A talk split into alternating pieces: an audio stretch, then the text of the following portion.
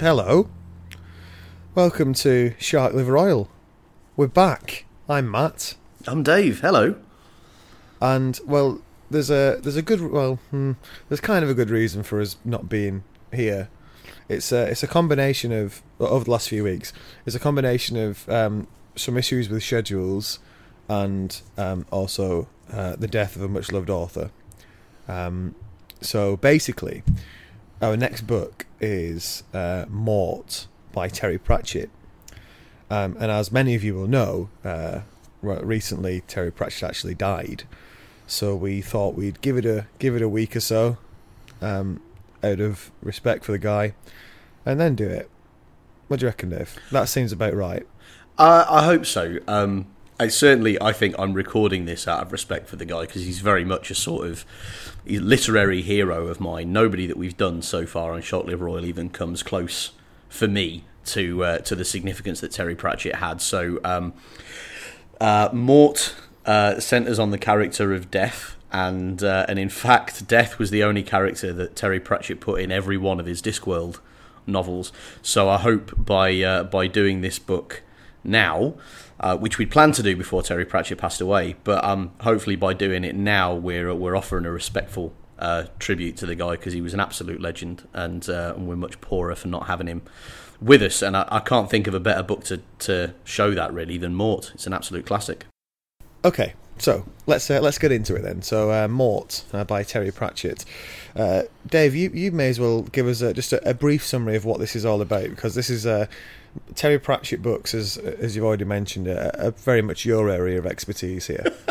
I like the idea of me pretending to be a Pratchett scholar of sorts instead of just a complete fanboy. I'm a, t- I'm a total dribbling mess when it comes to the idea of giving a critical appraisal to a Terry Pratchett novel because this is Mort's actually the first Pratchett novel I ever read, and I read it when I was Oh, right. 12. Yeah, yeah. I read it when I was 12 years old, and um, and when I was 12, one one of the three English lessons I had a week, my English teacher would send us all to the library and say, "Get a book and read quietly for an hour," which I thought was I thought was a bit weird at the time, and I now realise was the most magnificent skive ever conducted. Um, go, go on and read, but. Um, I, I, I would try and bring in something, and, and uh, one week I forgot, so I went to the school library and got Mort because I'd heard that it was all right and I nearly, I, I no pun intended, I, I nearly died of containment on the back row trying not to laugh aloud reading this thing because it's it's just it's full of like funny puns and a kind of wry view of the world and a great storyline and great characters. Um, that like when I was 13 I hadn't read anything like it and I still haven't really this particular mix is um is is really special so um the idea of the book is that uh death you know death, death with the you know the cowl and the scythe and the and the uh, you know six foot seven walks around reaping Oh, people. Yeah, the Grim Reaper um, needs an apprentice, and uh, and as his apprentice, he goes and recruits this kind of gangly mess of a kid called Mort, um, with as the posters promise hilarious consequences Ooh. But also with sort of with quite insightful consequences. I think you know it's a book about growing up, and it's a book about really weird stuff, and it's um, it's really enjoyable. But I would say that because, like I say, it's been one of my favourite books since I was a child. So um, like, uh, but this is your first encounter with Terry Pratchett, really, isn't it? yeah. Um, let's start with a criticism. All right. Um, here at Shark Liver Oil, we like to break books down into a, a number of sections um, and, and tell you to read to a certain point, and then, you know, this is what we'll cover this week. Unfortunately, um, Terry Pratchett doesn't tend to write in any kind of uh, typical structure in terms of chapters or anything like that. So um, it's basically just one long chapter. so so, um, so we're, we're gonna have a Game of Thrones level grapple with trying to work out how to tell you where to read to here. I love that that's become your shorthand now for uh, for books that are really really difficult to kind of apportion up. It's, it's as fucking bad as Game of Thrones. This. When we were in the dark days of me trying to explain, if you've got the two book version a storm of swords. Oh my goodness. Anyway, let's let's, say leave, let's leave that for the Game of Thrones, Yeah, which is coming up after we've done Mort, isn't it? which is on the way. Yeah. Um. So so this time we're, it's roughly a third of the book, which we're reading this time, and for this week. Roughly a third of the book, and then um, if you're reading with us till next week, get around around two thirds of the way through, um, and then obviously we'll read to the end. That's my favourite one. Um, in the third week. Okay, let's get into it then. So, Mort, we open up on a on death. He's sitting there in his robe, uh, his black robe, and his his little bony hands because he's a skeleton, and he's uh, he's looking out over Discworld, which is the world that um, Terry Pratchett's created. Uh, his room is actually a room full of hourglasses. So each hourglass is a person's life sort of draining away, and you hear this rushing of sand all around. Um, I, I, I really love that as an image of the room. Uh, It's a little sort of macabre, but it's, I, it's I was I was gonna say that. Like my first response to that is that it's creepy. You know, just you can you can literally hear life ending. You know, you're kind of conscious of it in a sort of abstract way when you're just living and moving around. But like to actually be able to hear a symbol of it, I don't know. That would that would kind of that would freak me out. yeah, Would you? But but you you clearly are of a more macabre bent than I am. yeah, yeah. Well, um, and and Death's sort of looking down on this world, and he's trying to. He's obviously looking for something or someone, and he sees this little chap capering around in a field, and he goes, "Yes, yes." Now, bringing us, I think, to an interesting question of, of what death is supposed to sound like. Because in the book, he's kind of distinguished by, you know, he does he speaks without quotation marks and all in capitals, and in this kind of very serifed, very gothic kind of font. And so, and because of that, I've kind of gone to this sort of like like Vincent Price, but more profound kind of yes. Yes. You know, kind of really a far deeper voice than I can possibly do. But I like that you've kind of gone to this like almost insatiable glee at the prospect of interacting with another brief mortal. Yes. Yes. I like mine better personally, but um, we'll see. I'll be interested to see how these two different voices make Death sound as a character throughout the book. No, yeah, my version is very much the voice. If you've ever seen um, Monty Python: A Meaning of Life, um, just that deep, just like it's the voice of death, as in like was you. As you imagine if it was some gothic evil, um, terrifying horror film, something. So um, let me just let me read a bit of it. So in my head, Death's voice is, for example, here. Is it by any chance possible that you fail to understand me? Dung boy, dung. Albert has a compost heap in the garden. Like that. Actually, now that works slightly better than I would have expected it to. Like that, that kind of like like a voice that's as dry as the centuries and is is kind of talking about really really mundane stuff because. As we see, Death is not averse to talking about massive, hi- massive heaps of shit in the stables and going out for meals and stuff. Um, uh, but I, I still like this kind of like dung boy, dung. I don't know. I imagine him being the kind of I, I don't know, like kind of the like the world's most terrifying public school headmaster, I suppose. Okay, well, I think I think both voices are good.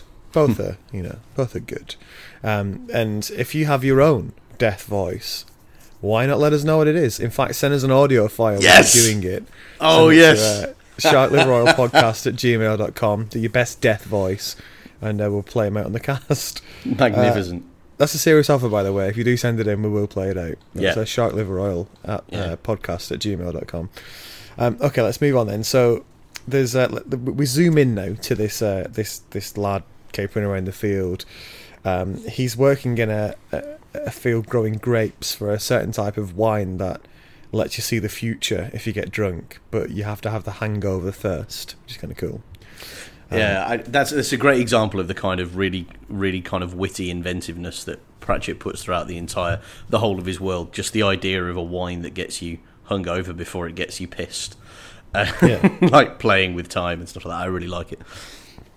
Now, just as an example of just how useless Mort is, who's this this lad who's bouncing around in a field, um, his job at the moment is to scare pigeons away, and um, he's he seems to be failing to even do that. He's uh, as he's waving his arms around and stuff, he's falling over himself and generally making a mess of everything. Mm. So his dad, his dad, who's watching this horror show, decides to that, that it's time to, to to send Mort away and to basically giving him make him serve some time as an apprentice. Mm. So they go to this thing called the Apprentice Fair, which is at the market, the local marketplace, and uh, as midnight approaches, all these various people are coming along to, to you know, uh, professionals are coming along to select their apprentices. These young uh, men who are waiting around, but nobody selects Mort, and it gets to midnight, and it looks like all is lost, Dave, until death arrives. How many other books is the arrival of death a moment for, of relief and clarity and you know a bright future appearing for the protagonist? Yeah. Well, he turns up, and it's quite funny because he turns up in this grand moment, and then he sort of does a little slip on some ice as he walks over, and it's this. Um, this is the thing that Terry Pratchett plays with with um, with this character of death, isn't it? This Yeah. um, appearance of of grand sort of majesty, and also the sort of mundane uh, difficulties that he has, and Yeah. how he, he seems very human as well. Yeah, well, that's exactly the word, isn't it? I mean, I think as human beings, we're, we're used to kind of personifying death in a way to make it seem less human. And actually, Terry Pratchett's whole thing, I think, is that there's no more human experience than death. And so it has all of these moments where where death as a person is um, is just really funny. I mean, there's a bit later on where we meet his horse, and it's called Binky. you know, not like like Azog the Defiler or whatever. It's Binky the horse. Best name ever, that by the Best way. name ever, yeah. Um, I, Binky the horse is what it's actually called, and uh, and just stuff like that is just just I don't know. I find it quite quite winsome and quite delightful. Yeah. Um, yeah, So, so, so, so Death offers Mort a, a place as an apprentice. He, he he's very honest. He says, you know, you, you're going to work for me. Um, but his dad, uh, Mort's dad, sort of doesn't understand, and it seems like um, Death's almost speaking through some kind of filter because um, Mort's dad is uh, assume obviously doesn't see Death as Death, just sees him as some some bloke. And he, he assumes death is a sort of a, in the funeral business, which I suppose is kind of close. yeah, that, that's true, isn't it? I wonder though in this, like, what Mort's dad is seeing. Like, if he's if Death is kind of messing with his head a little bit, so he only so he sees. Uh, you know, so he sees just a guy dressed in quite sober kind of, you know, top hat and tails and, and like a funeral director. Or if he's actually seeing Death as a guy in a cowl with a scythe and thinks he's the, the most inappropriately dressed Undertaker in the universe. yeah. He's a novelty undertaker. Yeah, exactly. It's like, well, I mean, it's midnight, son, and you've had no other offers, so I think you've got to go with him. But I- I'll level with you. I don't think much of his sense of dress very inappropriate. Now, as part of this conversation, uh, Mort says to Death, "Oh, you know, you, you, you kill people, then, dear." And Death's quite, um, he's quite clear on this. He says, "No, he doesn't kill people." He says, uh, "People get killed, but that's their business. I just take over from there." yeah, yeah, Uh, af- after all, it'd be a bloody stupid business if people got killed without dying, wouldn't it? so, so, uh, yeah, so he's he's he's not sort of a um, there's no real malice to death in this, is there? It's just sort of an inevitability, just something that happens. yeah. He's kind of like the world's most deluxe civil servant, isn't he? You know, he's he's, he's got, got an impressive horse and a scythe, and he can walk through time and walk through walls and, and everything like that. And he's got a mansion, but essentially, he's just I just turn up and do my job. Morning, you know, all of that. Just you know, just kind of getting it done. Yeah, yeah. Uh, at the end, as uh, as Mort's leaving, uh, Mort's dad says to Death, "Oh, you know, drop in and see us soon." And Mort thinks, uh, "Yeah, certainly hope not." just imagine him. Yeah, probably not, Daddy. Uh, and with that, they're off, flying up into space. Um, they basically fly above the the disc world, and they can see the sun has now gone below the disc, which is why it's night. Uh, Mort gets a few questions answered, and then Death turns to him, and in his whichever voice you've got in your head, in this in my case, he turns to him and goes, I could murder a curry. and, and then off they go to get a curry. No, another great line. I just it's Yeah. really, really well, well composed. Um, but also, um, I, I quite like in your voice. It sounds a bit like, uh, like he's kind of he's like been faking more, more along all this time with this. I don't kill people. I just make sure they die. And he turns and goes, "I could murder." And then just leaving a pause. a curry. Psych. yeah, that'd be good actually. Very, It wa- yeah. yeah, yeah, yeah. But um, yes. So, um, so they go to Ankh Morpuk. I think that's how you say it. Is that right? I always think Ankh more pork, but Okay. As in Um, more, as in give me more pork. give me more pork. Okay. Ankh what I um, which is the big sort of the big city, and uh, compared to Sheepridge, which is where uh, Mort's from, it's uh, it's kind of like I don't know, living in some little English hamlet and then turning up in London. Yeah. So, uh, so, so, so they go there for the curry. Um, in when they're walking through the streets, uh, everybody sort of avoids death. So there's sort of a, he creates a path through crowds of people without people realizing it. They just sort of step out of the way without thinking about it. Mm. Um, now, as he's as they're walking through the city, um, Death ducks into this alley to uh, to pick up a few kittens who've died and who've been sort of left in a bag. yeah. And he, he says, uh, yeah, you, you know, you don't see people at the best in this line of work. And it's just a little glimpse of how he's a little, I don't know, it's part of his, uh, part of his character is a bit jaded and um, a bit sick of people as well. Yeah, because he yeah. sees, he is constantly sees them at the worst, i.e., killing people and things. yeah, yeah, and and that kind of that does introduce this like death as a kind of slightly more nuanced character who, you know, is taking on an apprentice, and you would think, you know, if you have the capacity to be everywhere and oversee all of death as a process, you don't really need somebody to like like work Saturday mornings or whatever. You know, like you wouldn't have thought you wouldn't have thought you had much of a leisure experience, but um, but apparently he's you know he's becoming quite weary with it. Um, yeah. Yeah. Um, so they, they they go to the curry gardens to uh, to have a have a curry, and then they go and buy some, buy some new clothes for Mort because Death thinks Mort's dress is rubbish, and um, Mort says that his new clothes were, were new yesterday, and uh, and his dad says that his dad always says that the shop is famous for its budget clothing, and uh, and Death says it certainly adds a new terror to poverty. so uh, now, now, now that I think has to be delivered in that kind of sonorous Vincent Price kind of voice. That it certainly brings a new terror to poverty. or It certainly adds a new terror to poverty. Shit, you're completely ruining my image of this character. You know, like years, more than a decade, I've had this image of Death speaking a certain way, and then here you are, uh, trampling on my dreams, Matt.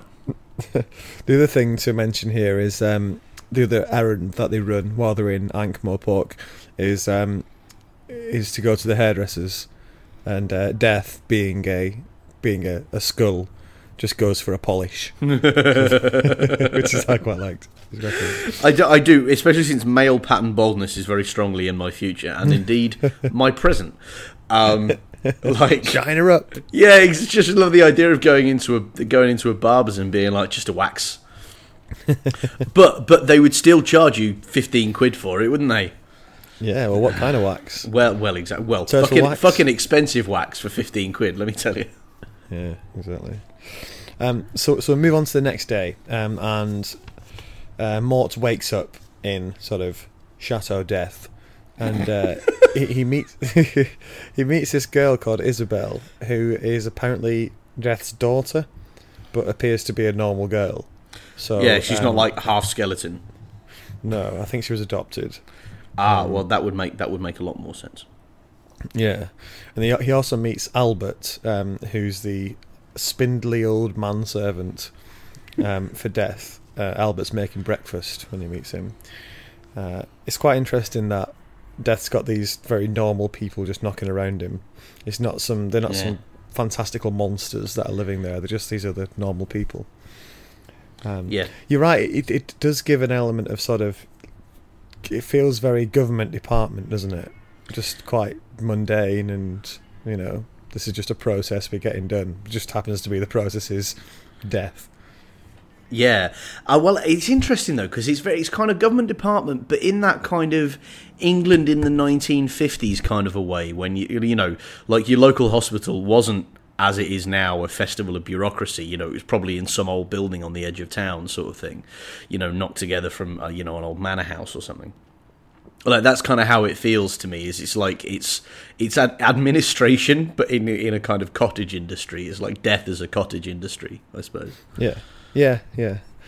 So, um, Mort's first job is to uh, sort of consider the deepest secrets of time and space by uh, by spending the whole morning cleaning up the dung heap in uh, in, in the horse in the stables because it's basically it's a job that no one's wanted to do for ages.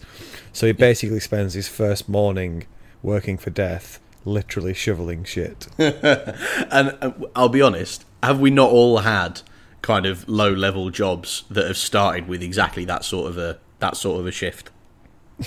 Remember one of the first Yeah. bar jobs I ever worked. I turned up and it was like a quiet sat a quiet Sunday, Sunday morning in a pub, and uh, and I was like, "Is there anything that needs done?" You know, kind of wanting to seem keen, not just turn up and spend four hours behind the bar looking at my phone. And uh, and the manager was like, "Well, there's some stuff downstairs that needs washing if you want." And I went downstairs and it was this pile of like like uh, food service platters that clearly hadn't had had salad served on them sometime in the last six months, and nobody had bothered to wash them. So I'm like Oh. scraping off all this congealed lettuce and stuff. It's like- Oh no! Uh, it was a great object lesson in why you should never offer. Surprised you didn't just walk out there and then no, no, no, thank you. Funnily enough, uh, having done that, I think I think I, uh, I I then dodged a lot more of the more unpleasant jobs because he felt quite guilty about it and started giving them to other people because I did it without blinking. Um, mostly, it has to be said, because I was sleepy because it was a Sunday morning. You know. Yeah. So uh, after the after his job is done, his dreadful job, he um, has a chat with Albert, and Albert tells him that Death actually made this area. So he he made his own home, and um, he's made made everything, including including like little things like the broccoli. Yeah. And did you did you feel is everything in black and white here in Oh, Death World? Yeah, yeah, or kind of shades of black somehow, Right. like Yeah, or yeah. like, but purple seems to be a color that's mentioned at certain points as well. Hmm. Just like kind of basically, if you can imagine a funeral director wearing it and it seeming appropriate, that's probably the color palette that Death's House exists in. So white, Yeah. black, and extremely dark shades of other colors. It's like that. It's like that Father Ted bit. You know, his only priest socks are, are actually black. Everybody else's socks are actually very, very, very, very, very, very, very dark blue. Yeah. You know, that's that's it. Yeah, so so not a lot of yellow and pink, um, No- green, none of that. No pastels, we can say. No pastels. okay.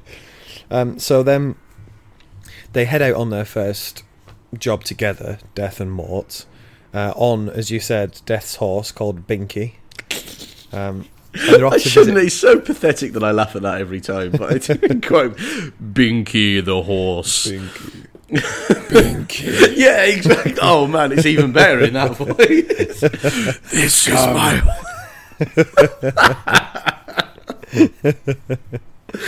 We ride, Binky. it's actually it's even better in a later book. Um, he does a riff on the actual four horsemen of the apocalypse. Um, uh, so you know, famine, pestilence, and war also meet up with death, and um, and and I I get quite a kick out of the idea of him at that point going, Binky, we're right to the end of all things. So um, this time they ride to uh, a kingdom because they're off to visit a king. It's King Olerve the Bastard. um, which, I mean, I, I'm, not, I'm not sure why he's the bastard. We, we don't find out really. He's either a literally a bastard, as in, you know, his his dad. If you don't know what a bastard is, I'm not going to explain it. Or, um, We got uncomfortably close to the birds and the bees talk there, didn't we? no, yeah, Settle down, everybody. Yeah. Or um, he's just a really nasty guy. Um, it could be, There was actually there was actually a king way back when. I think one of um, one of Charlemagne's sons, sort of 14, 1500 years ago in Europe, in uh, in kind of what's now France slash Germany. Um, there was a there was a king called Charles the Bastard. Um, Do you reckon he was just an absolute arsehole and that's that's how he got the bastard? I, it would make me very happy if that was the case. Like, I don't want that to be like a kind of a slur based on parentage. I do want it to be. Is it, who's that? It's Charles the Bastard. Oh, really, really? Was it illegitimate birth? It's, no, no, no, no, no. His, his dad's the king, his mum's the queen. He's just a complete twat. yeah. and because it's his title, we're all allowed to say it. It, was a, it was a masterstroke on behalf of the records keepers in the Citadel. That I don't know how we would have coped if that hadn't come off. Yeah, yeah. Um, now, in it, normally, death uses a scythe to uh, sort of bring people in, if you like. But um, when it's a king, he sort of puts the scythe to one side and uses a sword because they get special treatment. Um, but Mort's asking about, you know, um, he, he feels the, the the king's going to get assassinated here, and Mort feels that's terribly unfair. Yeah. And Death basically says, you know, it's not about fairness. When it's time, it's time. You know. Yeah. And uh, he just carries out the orders, if you like. And this, he just lays down one of these key rules here, Death, which is that you're not supposed to intervene to try and change fate. You just carry out Yeah. the job. Yeah, yeah, yeah, yeah, and um, and but there is a little bit of death kind of feeling. Sorry about that as well, isn't there? Because he kind of describes the scene, and the person who's going to be responsible for the for the killing is um uh is some the Duke of Sto Helit, I think it is, and um and kind of death describes all of this stuff and then looks at Sto Helit's kind of ti lifetimer and goes Mort says something like sounds like a real bastard. And death goes yes and due to live another 30 35 years more's the pity and like so there is that sense of him being quite like he's like yeah i can't believe the bastards are the ones who get to live for a long time but they are and i can't do anything about that Yeah, what are you going to do? yeah exactly Um, so, and it's, quite interesting how the nuts and bolts of this work. So, um, as soon as the king is killed, as soon as he dies, Death swings the sword. It, it's kind of like Death does the final blow, doesn't he?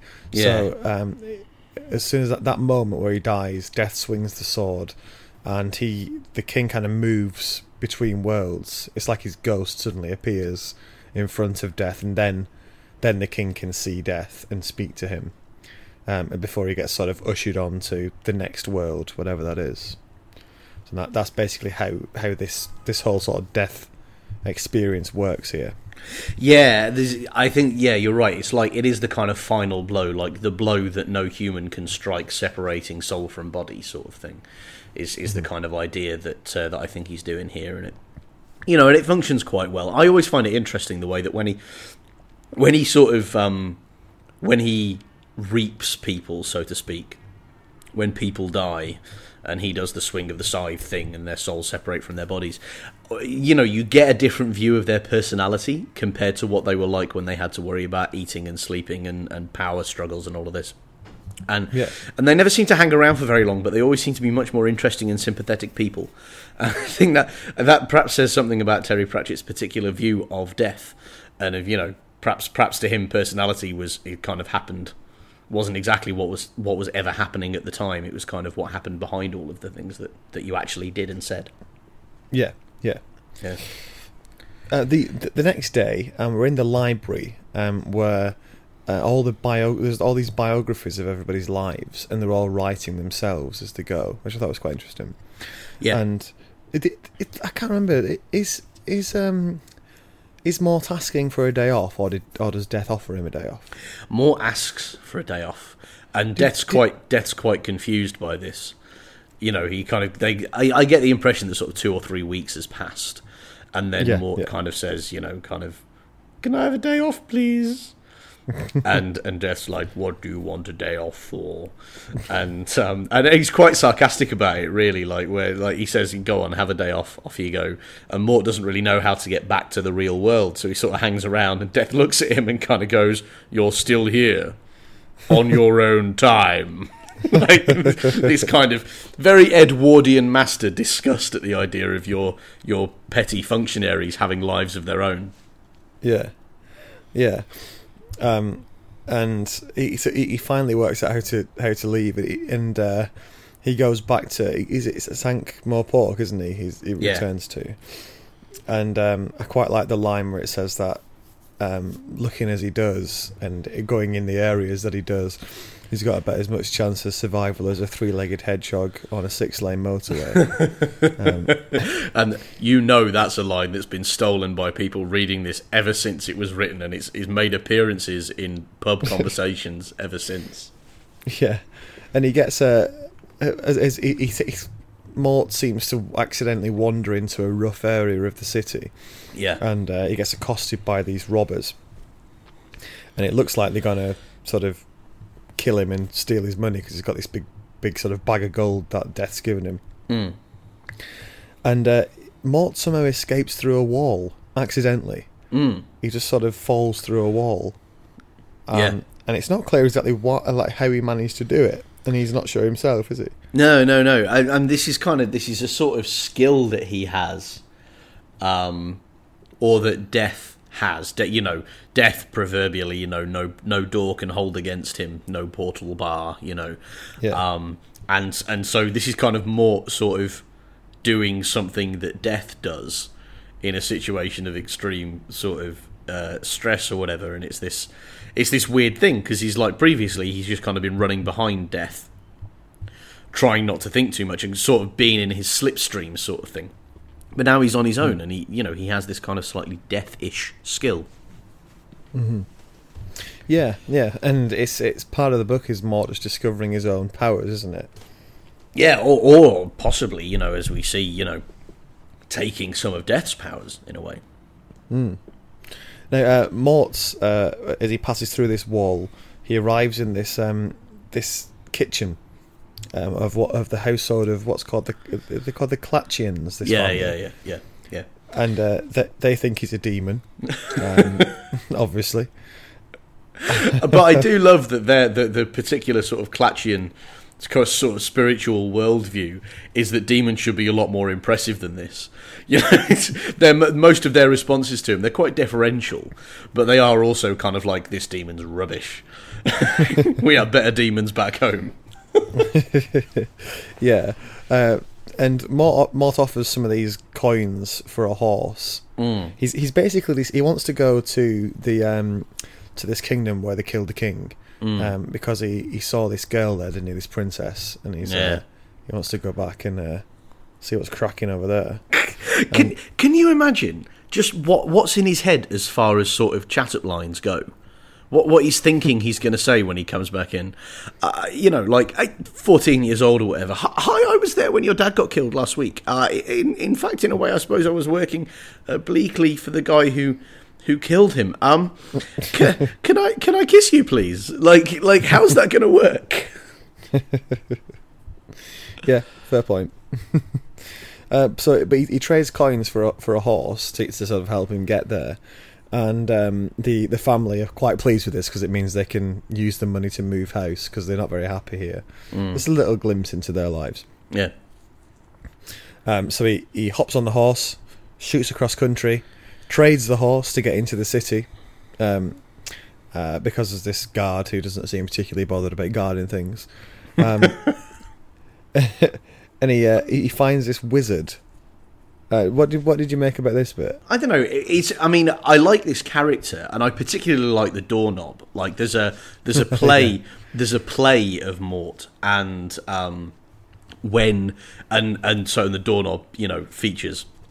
And it's like the it's the comic high point really of the first half of the play is because you just get somebody on stage with a massive brass ring in his mouth trying to be funny, and and it's really funny if it's played properly. Um, but uh, yeah, he kind of appears, and there's this there's this wizard, this sort of young wizard, it would seem. Um, and I I like the plot required him to encounter him at this point. I don't necessarily think it was it was too justified. Um, Apart from what the plot needs him to be able to do in, in a couple of pages time, but it was still fairly funny. Yeah, yeah. so um, And the scene actually He- ends in a funny way. Yeah, yeah. Well, um, Mort, Mort realizes that it's it, it's late and he's and, he, and he's got to get back um, because obviously Death's been giving him a set amount of time to be to be um, to be away, and um, yeah, take it from here, Dave. Well, this is this is the bit with the, the love philtre in this in this scene. yeah, Is that yeah? Well, um, one of the nice things about Terry Pratchett things is whenever things are written down in the world, they're written down in this very kind of oldie worldy Englishy kind of a way, and this. Um, one of the kind of uh, running themes through the book is that everybody responds to Mort as though he's just like a young lad who's looking to get laid and clearly needs some help in order to do that. So Cutwell, this wizard, just keeps offering him sort of love potions, and um, and then it turns out Mort wants to know about how he's how he's able to walk through walls and how that's really really weird. Um, uh, he he's kind of like I don't know what fuck off. I can't sell you a spell for that, and I'm I'm in business. You know, stop wasting my time. And uh, but when Mort leaves, he kind of walks up and down with this this love thing, which is called Granny Weatherwax's love philtre. Take ye one teaspoon before bed, and that small and uh, and he sort of sort of absent-mindedly kind of wanders. Cutwell ends up wandering around his place, sort of absent-mindedly swigging, you know, swigging whatever he's got in his hand, and it turns out to be this love philtre. so the last scene of the, of the this the last bit of the scene is Cutwell running desperately from his own house, aflame with desire, and jumping into this like ice-ridden horse trough just to cool himself down. And it's, that's just a magnificent image of this this wizard who's supposed to be kind of like a master of the elemental arts. Absolute like like running basically with his dick on fire to try and stop thinking about sex so much because he's drunk this the world's most powerful aphrodisiac. yeah. what a, what a way to round off your holiday. oh oh, terrifying. Um, so w- w- Mort's back on the job after this, and um, Death's sending him out solo. He says it's time that you went out, did your own thing, and uh, you know he, he's got he's basically given three of these jars, three three of these uh, hourglasses. Said right, you've got to you know do the job on these three people. Mm. So um, so Mort's this is his first big mission really. Yeah. The fir- the first person is a witch, and she's expecting him, Mm. and and she actually sort of helps him. It's quite a good first one to do on your own because she almost helps him through it, doesn't she? And says, you know, this is Yeah. how it's done.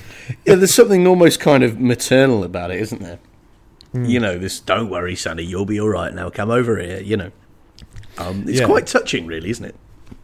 Yeah, and it's weird that when when he kills her, she's sort of really old and crusty, and she's ready to die. And when Mm. he kills her, she um, sort of turns into a younger woman again, and then sort of disappears.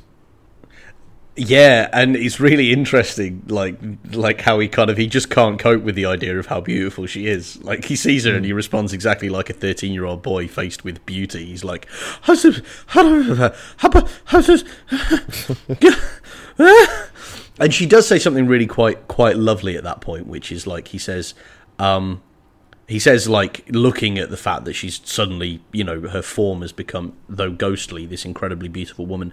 And um, he says is this who you are now? And she says it's who i've always been. And and I I think there's something just really beautiful in that, really touching, um, and also you know perhaps not something that I'm too accustomed to thinking about, but you know what getting older must be like from the inside. How you you know you're conscious that in a sense you are still the same, the same kid that made the same mistakes or had the same joys and the same whatever's. It's just that you do them much more slowly these days, but you haven't changed. You know you're still the same person. Um, and I thought this is a really beautiful way of kind of putting that out there. And um, and and Yeah. and I mean, you know, I particularly poignant given given that Terry Pratchett went on to kind of you know suffer early onset Alzheimer's and die quite young. Um, Is you know the idea that up to the very end, regardless of what he was struggling with, it, you know he he remained the same, you know the same person, the same love for life, and the same love for humanity. Really, Yeah, yeah. Um, the the the next one, uh, the next job is an abbot, and this is really odd because he kills the abbot, or he sort of swings the the scythe, and uh, the it turns out the abbot is sort of used to this because he's got what's what appears to be a season ticket because he um, this is his fifty third death. And uh, he's uh, he- he just sort of restarts again after that. He doesn't move on to the next world. yeah, Um, it, it doesn't. It's not really clear what process of negotiation he's gone through to to sort of secure this deal, but uh, he has the deal nonetheless. he doesn't seem to be too enamoured of the deal, though, does he? Um, no. you know, like he kind of, you know, fifty-three times out, he's like, you know, oh, you know, I have to, I have to learn a potty training fifty-three times, and you know, they're not doing it with very much imagination. I just nip down into the village, and there I am, you know, and they, they, you know, they choose somebody who was born about this, uh, conceived about the same time as as the old guy died, and they don't realize it's always me. yeah, yeah. Although that is weird how you you can forget how to be how to go to the toilet, but you can remember forgetting it. Yeah, I mean, philosophical problem there. I think. Uh, well, I, I think the idea is that he remembers it all when he's dead, like when he's in that Ah, okay, kind of yeah, yeah, transit sense, process. Yeah, yeah, that, that makes more sense. Um, so the, the, there's that. That's an interesting little aside, really. And then we get to the third, the third person he's got to kill, which is, bum, bum, bum, the princess Yeah, who he wanted to go and see. Yeah, Awkward, isn't it? Got a crush on her, got to go and cause her to die. Yeah, and inevitably, Mort decides to save her instead of do his job like he was supposed to do. So, um, so he saves her from assassination, and then you have this awkward scene between the two of them. Mort is, as a typical teenage boy, totally awkward away, around girls, and um, they sort of sit and I don't know. I, I was feeling awkward for him during this scene. What about you? Um, I, I, I definitely felt his pain. I don't know about you, but I think, I think every, every like, every heterosexual thirteen-year-old experiences this complete terror of being com- very attracted to, and yet totally nonplussed by this totally other being. You know, like girls. You experience this thing where you're like, okay, so clearly I now think girls are awesome because everything. But at the same time, I have no idea how they are to be spoken to in the slightest, tiniest little bit. And, and I, I actually thought that captured that really beautifully. And I don't think it's a coincidence that um, Terry, Terry Pratchett, kind of early in his publishing career, was known for having a, an army of 13 year old boys who were his fans because he sort of gets in that mindset incredibly well. Definitely, yeah. And um, that's pretty. I mean, this this moment, this uh, decision to uh, to to to save Princess Keli instead of uh, instead of killing her is is where we is where we end for this week, and it's a bit of a cliffhanger, isn't it? Because yeah. Death's made it very clear that uh, you're not supposed to interfere. So what happens now that Mort has interfered? Yeah, and uh, it's a great kind of, uh, and I think it's a, it's a great setup, and it is a bit of a bit of a cliffhanger moment for us to end on. So top work on finding that. Um, Thank you. That's all right.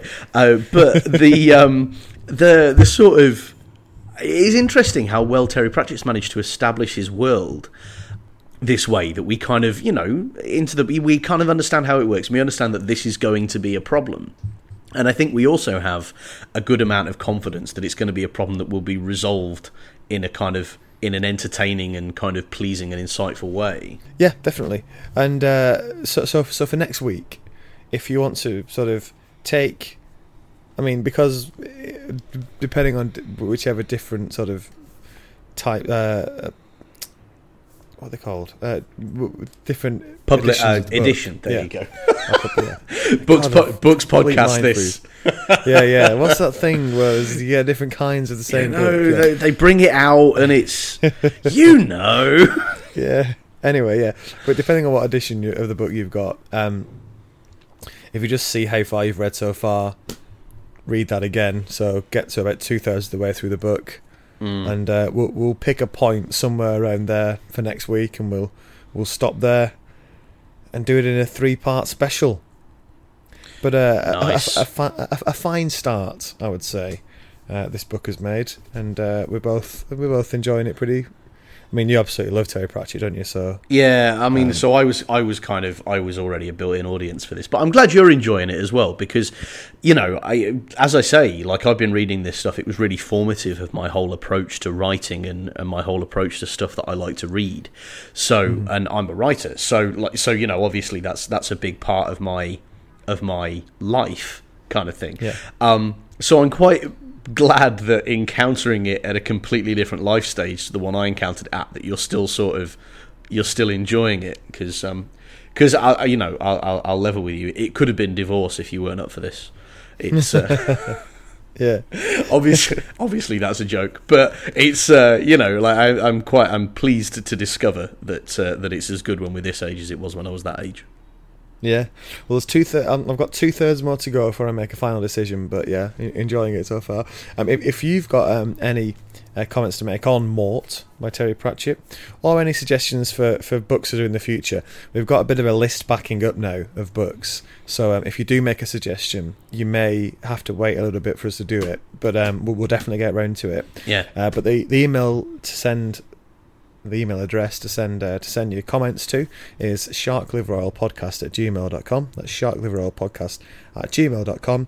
You can also find us on that there Twitter at sharkliveroil. And with that, With that, it's time to close the book for another week until you until you sort of open it again to read it in between weeks, so you're ready for the next podcast. so so close it close it for an indeterminate amount of time, up Yeah, to yeah. but less than seven days.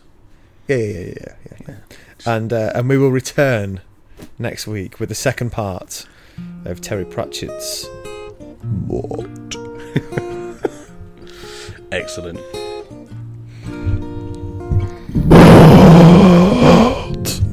That's the most single fucking terrifying thing I've ever heard through a pair of headphones.